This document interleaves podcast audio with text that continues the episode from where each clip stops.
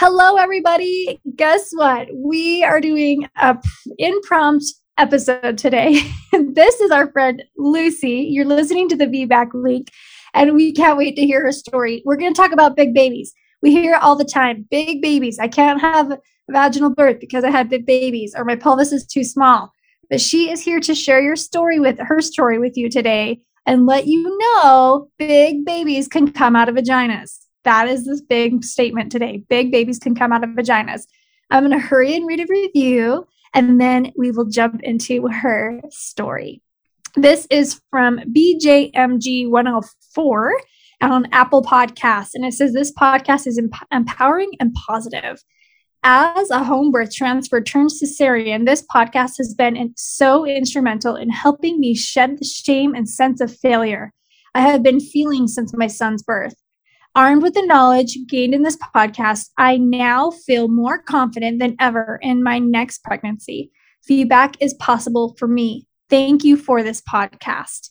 Well, thank you, BJMG104, um, for sharing your review. You are tuned into the VBAC Link podcast with Meagan Heaton, who is a longtime doula and VBAC mom herself, here to help you get inspired for birth after having had a C section. Along with this podcast, the VBAC Link offers blogs, resources, and a comprehensive VBAC course for both parents preparing for birth and doulas wanting to take their VBAC education to the next level. Be sure to follow Meagan and her team on all social media platforms for even more. Although these podcast episodes are VBAC specific, it is encouraged for all expectant moms to listen and educate themselves on how to avoid a C section from the get go. The purpose of this podcast is to educate and inform. It is not meant to replace advice from any other qualified medical professional. Here is your host, Meagan. Okay, Lucy, we're jumping right in. I'm going to turn the time over so you can have all the time to share your story about big babies. Tell us about it. Tell us your experience. Oh my goodness. You know, I see all the time big babies, big babies. And from 18 weeks pregnant, the second pregnancy now, I was told all the time they would measure my belly and they would say, you know, he's measuring two weeks ahead. He's measuring two weeks ahead. And, you know, just part of me was like, well, hopefully he's like big, like one of his Uncle Nicks, because I have an Uncle Nick, my brother in law, and an Uncle Nick, my brother. And I was like, maybe he'll just be a big dude. It's okay. You know, my mom had 10 pound baby. So I was like, I think we'll be okay but it obviously I was really, really hopeful for my VBAC. And I left my previous practice after my first birth because my first birth was something that was just really, really traumatic to me. And it didn't go at all the way that I had planned. And it really came down to me just even talking to myself and my husband and us looking at ourselves and saying, you know, being educated is just such a big thing. And so mm-hmm. I remember from the day that I found out I got pregnant, I would go on walks every day with my daughter and I would listen to the VBAC link. And I was like, these women know what the deal is. You know, they mm-hmm. are educated and they understand what's going on and they're empowering their self, themselves. And I was like, you know, I've heard so much about doulas and I didn't really know if a doula would be for me. And I talked to a couple of different companies and I found Aussie Doula here in Charlotte and I spoke to Helen and she said, You have to meet Raquel. She's my VBAC queen. And I was just totally just swept away after meeting Raquel. And my husband and I joke because, you know, Raquel has that spiritual vibe to it where she really centered me, but then she also had a voice for me. So from the beginning, you know, Raquel helped me make those decisions and stand up for myself from those appointments where maybe you don't want a cervical check right in the beginning because anything can happen and that's kind mm-hmm. of what i'm mm-hmm. going to share and i don't know if you if i need to touch it all on my first uh, experience with my firstborn um, but having yeah, a big feel free totally feel there free. so with my first I was pregnant. I had a really healthy pregnancy, not one issue whatsoever. I mean, people, I was the girl that people didn't really want to talk to when you asked me how my pregnancy was. I was like, it's rainbows and butterflies. That's how it is. It's great. and people were like, oh, not even morning sickness. And I was like, literally nothing. So I was told I had a macrosoma baby, and I really trusted my doctor. I'd been with that practice for five years. And he's like, listen, if you don't do an induction, you're basically asking for a C section. I didn't know who to ask. I wasn't on these different groups online. And so I just trusted. So at 39 weeks and two days, I went in on a Thursday and I got induced with Cervidil and Cytotec for two days. And I had, I was completely zero dilated, nothing was happening. Saturday, they hit me with Pitocin. Within about 30 minutes, my water like exploded. And so I still wasn't dilated. So then I got an epidural at like six centimeters and then I just plateaued. But during that time, I got a fever, an amniotic fluid infection. Everything that could go wrong was going wrong. And I remember from the first night on Thursday, the doctor walked in and he said, You know, we don't have to do this. He goes, You could just have a C section and you don't have to go through this pain. And at the time, I kind of laughed it off. But in hindsight, I was like, He was so not supportive. And that should have been my red flag from mm-hmm. that moment. Yeah. But but I, you know, I just really trusted the process. He was someone at the practice I didn't know and I had never met. Turned out he was the guy who did my C section on Sunday. And so that Sunday when I had my C section, I started to feel a lot of things and a lot of pressure down there. And I don't really do great medically when it comes to, you know, everything grosses me out. So towards the end of my C section, I was kind of hollering. You know, Josephine came out, my daughter, and she wasn't really crying or doing anything. And you know that's another sign to me that she wasn't ready you know? She didn't have her full time to just be ready and do what she needed to do and my body to do for her to you know have the birth that also she deserved. So i was closed up in a way that really wasn't grand to me. I had internal staples and outside i had only glue. And I say this because I've empowered so many of my friends already to just know how are you closed up in that case that maybe you do have a C-section. It's something that maybe many of us don't talk about or think about because we're like, well, a C-section won't happen to me. Well, after a three-day failed induction, you could only imagine how swollen I was. So by the time we got home on Tuesday, I coughed my incision open, my top layer, and ended up back in the ER. Oh. And so oh, it was awful. So when I get back, when I got, so I got home Tuesday, Thursday that happened. So in the hospital, they cite me for COVID. I'm COVID positive. So now I'm like, well, the world's ending, surely. So then I have an infection in my uterus. I need antibiotics. They want to admit me for three days.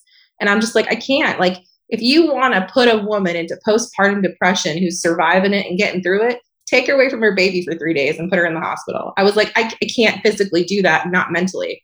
I was like, I just yeah. have this sweet little girl that I want to be next to. I want to, you know, have my moments with her and my husband. So I was like, there's just no way. So thankfully enough, I was given some antibiotics, but I did have to drive all the way to Uptown, which is 30 minutes from where I live in Fort Mill, South Carolina, um, and have my incision packed every two days um, by the doctors because it needed to close up. It was just such a nightmare. And, you know, for five good weeks, I looked at my husband and I was like, well, maybe we're only child kind of people.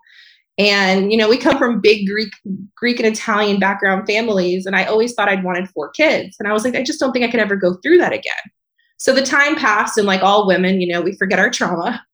So then the time came where we were like, let's let's add to the mix. You know, I'm more educated. I've been reading a lot on this. You know, things are possible. Just because I had a C section doesn't mean that I am now, you know, married to that. And, you know, I have family that still lives in Greece. And even my aunt was like, well, now that you have that, that's all you can ever have. And I was like, no, that's not true. I was like, and I'm going to show the world that that's not true.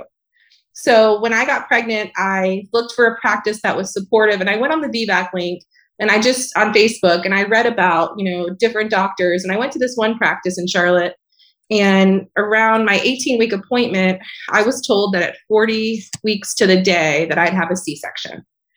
And I asked why. And he said, that's what we do with all women. And I said, well, I'm not all women. My name's Lucy, and I have a unique, you know, history of medical history, and I'm me in my own pregnancy. And he said, that's just not the risk that the practice takes. And I said, well, I've heard that Pitocin's safe you know, a Foley bulb if necessary. There's other mechanisms and different things that we could do. And he said, that's just not something that we're willing to do. And I said, well, going back to our first visit and our other conversations, you're not VBAC supportive then. You're barely VBAC tolerant. So mm-hmm. he said to me, well, I'll give you my suggestion. And then worst case scenario, you just don't come to the hospital. And I said, well, I'm not here for that worst case scenario. I'm here to fully entrust in my doctors and my provider. I said, so that's just not the option that I'm looking for. And he responded with, Well, if we're going to part ways, better sooner than later. So oh. that was my hint. I came home and looked at my husband and I said, The one appointment you didn't come to, I was like, everything hit the fan. I was like, No way. So I reached out to my old doctor, Dr. Graham, who had left the OB part of, you know, the practice and stuff and she had went on her own to a different firm and I just or a different practice and I said, "Who do you recommend?" And she said to me, you know, there's a great doctor at Mintview OBGYN. His name is Dr. Gibbons. So me and my husband made an appointment and we went out there and we spoke with him. And from the first second that I sat there, he said, Macrosoma, baby, why is this on your chart? She was eight pounds, four ounces. He said, This is irrelevant. Ah. Said, There's no medical reason that you had a C section. And I said to him, Thank you. That's exactly what I'm saying. I said, I'm just here for a fair chance. And, you know, he talked to me and he said, You know, if it does end up in a C section, I don't want you to think that you failed. And I said to him, by no means, if that's what the ending happens and I have a healthy baby and a healthy mama, that's not how I'm going to feel. I said, however, I do want the full experience, the full opportunity to be able to have a trial of labor, you know, and achieve my VBAC. So, you know, from there on, that every time we met, we talked about, you know, you know, he would talk about the size, but he never told me that the size meant that I needed to get that baby out. So as things kind of progressed in my pregnancy, I would hear a lot that he was large. And around 40 weeks, I had an ultrasound. Well, I had one at 36, and they said he was big. And then I had one right at 40 weeks to the day, which was like two Thursdays ago. And the ultrasound tech, she was the sweetest. I love seeing her at this one location. And she measured him, and he measured 97 percentile. Then she did one whole measure all over again, everything. And she goes, I'm getting the same exact number. She's like, I just feel so confident that he's 97%. And I said, okay, great. You know, thank you. She said, he looks healthy, amniotic fluid's healthy. I was like, great. So then on Friday, I went into the doctor. And so I guess earlier that week on Monday, I decided that I would have a membrane sweep. But I was only one centimeter dilated, but I was 50% effaced. And I didn't really know if, you know, doing that was for me. And I hadn't had one check my entire pregnancy. And every time I said no, it was a it was a question when I went to the went to the doctor. It was, would you like to be checked? And I said, no, thank you. And then that that was the end of the conversation, which was perfect to me. And I will stop and just say, one day I was having some pains. I want to say I was like early 30 weeks pregnant, and I went to an urgent care OB here in Charlotte, and it just so happened my doula was in the area, so she went with me. And when I got there, I was having some pains. That's why I went. And the nurse practitioner opened the door and she said, Go ahead and undress from the waist down. We're doing a cervical check. You're in labor. And as she closed the door, my doula went, Is that what you like?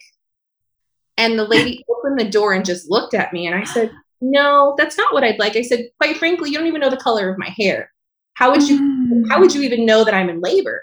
I said, What I'd like is for you to come in and have a conversation with me. And if we feel the need to do something, you know, we'll be on the same page. She goes, Well, I'm going to have to mark your chart. She goes, That you declined it. And I said to her, Man, oh, you do what you got to do. You know, at this point, I said, but I would appreciate if you could come in and maybe you could feel my belly and we could just talk through it. And she just had the worst attitude the whole time. And then when the ultrasound tech came in, she did she did a scan and she was so sweet and was showing me the baby and she's like, look, everything looks great here and blah blah blah. And I was just so thankful that she kind of brought me back down.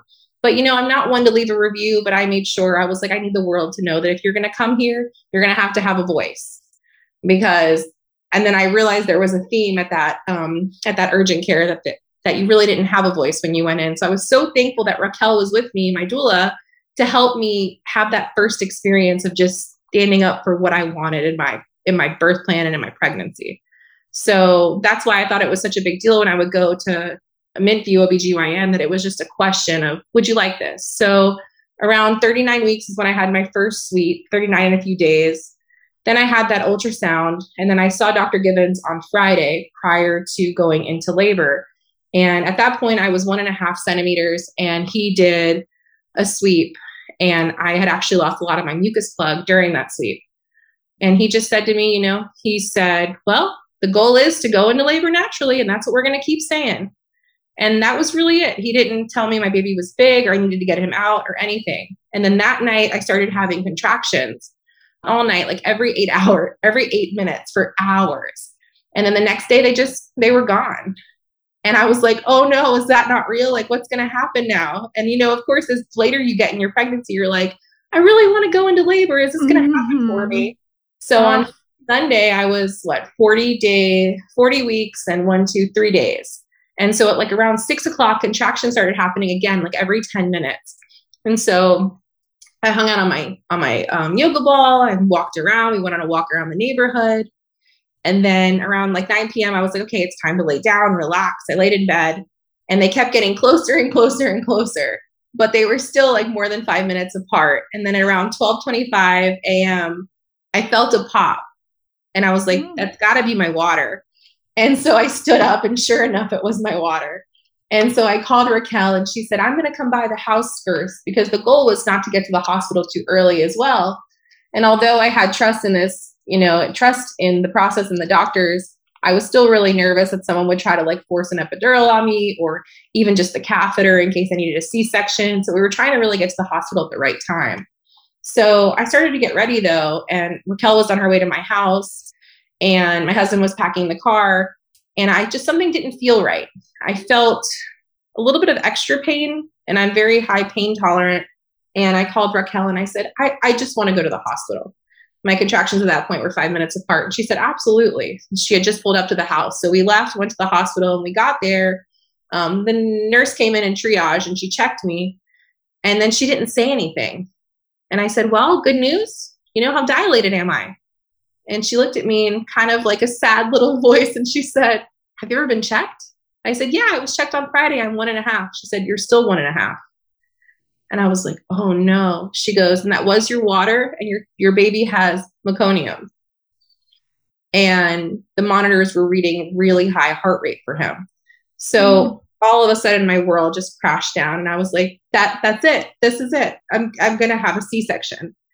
And Raquel looked at me and it makes me all sad and I just want to cry as we talk about it. But Raquel looked at me and she said, you know, it's it's a marathon and it takes time. And she goes, you have to remember to, you know, release and allow your body to do what it needs to do and surrender. She goes, the beginning is going to be slow.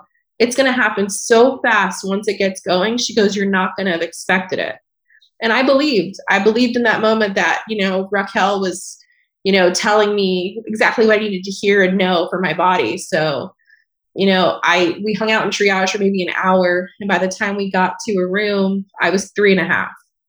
And I was like, okay, progress. And about yeah. 30 minutes later, I was six centimeters. And I was like, okay. So we got to the hospital at what, 145 at night. And so by 4:45 a.m., I was eight and a half, I was eight centimeters dilated. And Raquel had been constantly moving me. She would not let me stay in one position. And I was just like, is this really happening? Everything's happening so fast. These contractions are so hardcore. But one thing that she recommended for me was nitrous because we were trying to stay away from the epidural, at least in the beginning. And at that point, I was begging for it. And she said, if you make it to five, she goes, we'll get an epidural. She goes, but just try the nitrous for me. And I tried the nitrous, and while it didn't remove the pain, it kind of like takes the edge off. I don't know if you've heard of other women using it, but I will say it was definitely a great tool to have in your belt, like in, in the delivery room. I used it as well. Yeah, I was I had no clue. Great. Yeah, if wouldn't have told me, I would have had no idea. So by that point, when I got to eight centimeters, um, Raquel was like, "Listen," she goes, "We got this." She goes, "I'm going to have you get up, and you're going to sit on the yoga ball." and we're just going to keep moving. And I was still asking for the epidural. And she said, Can you try and ask me for the epidural when you're not in the middle of a contraction so I can believe you? and I was like, That's not fair.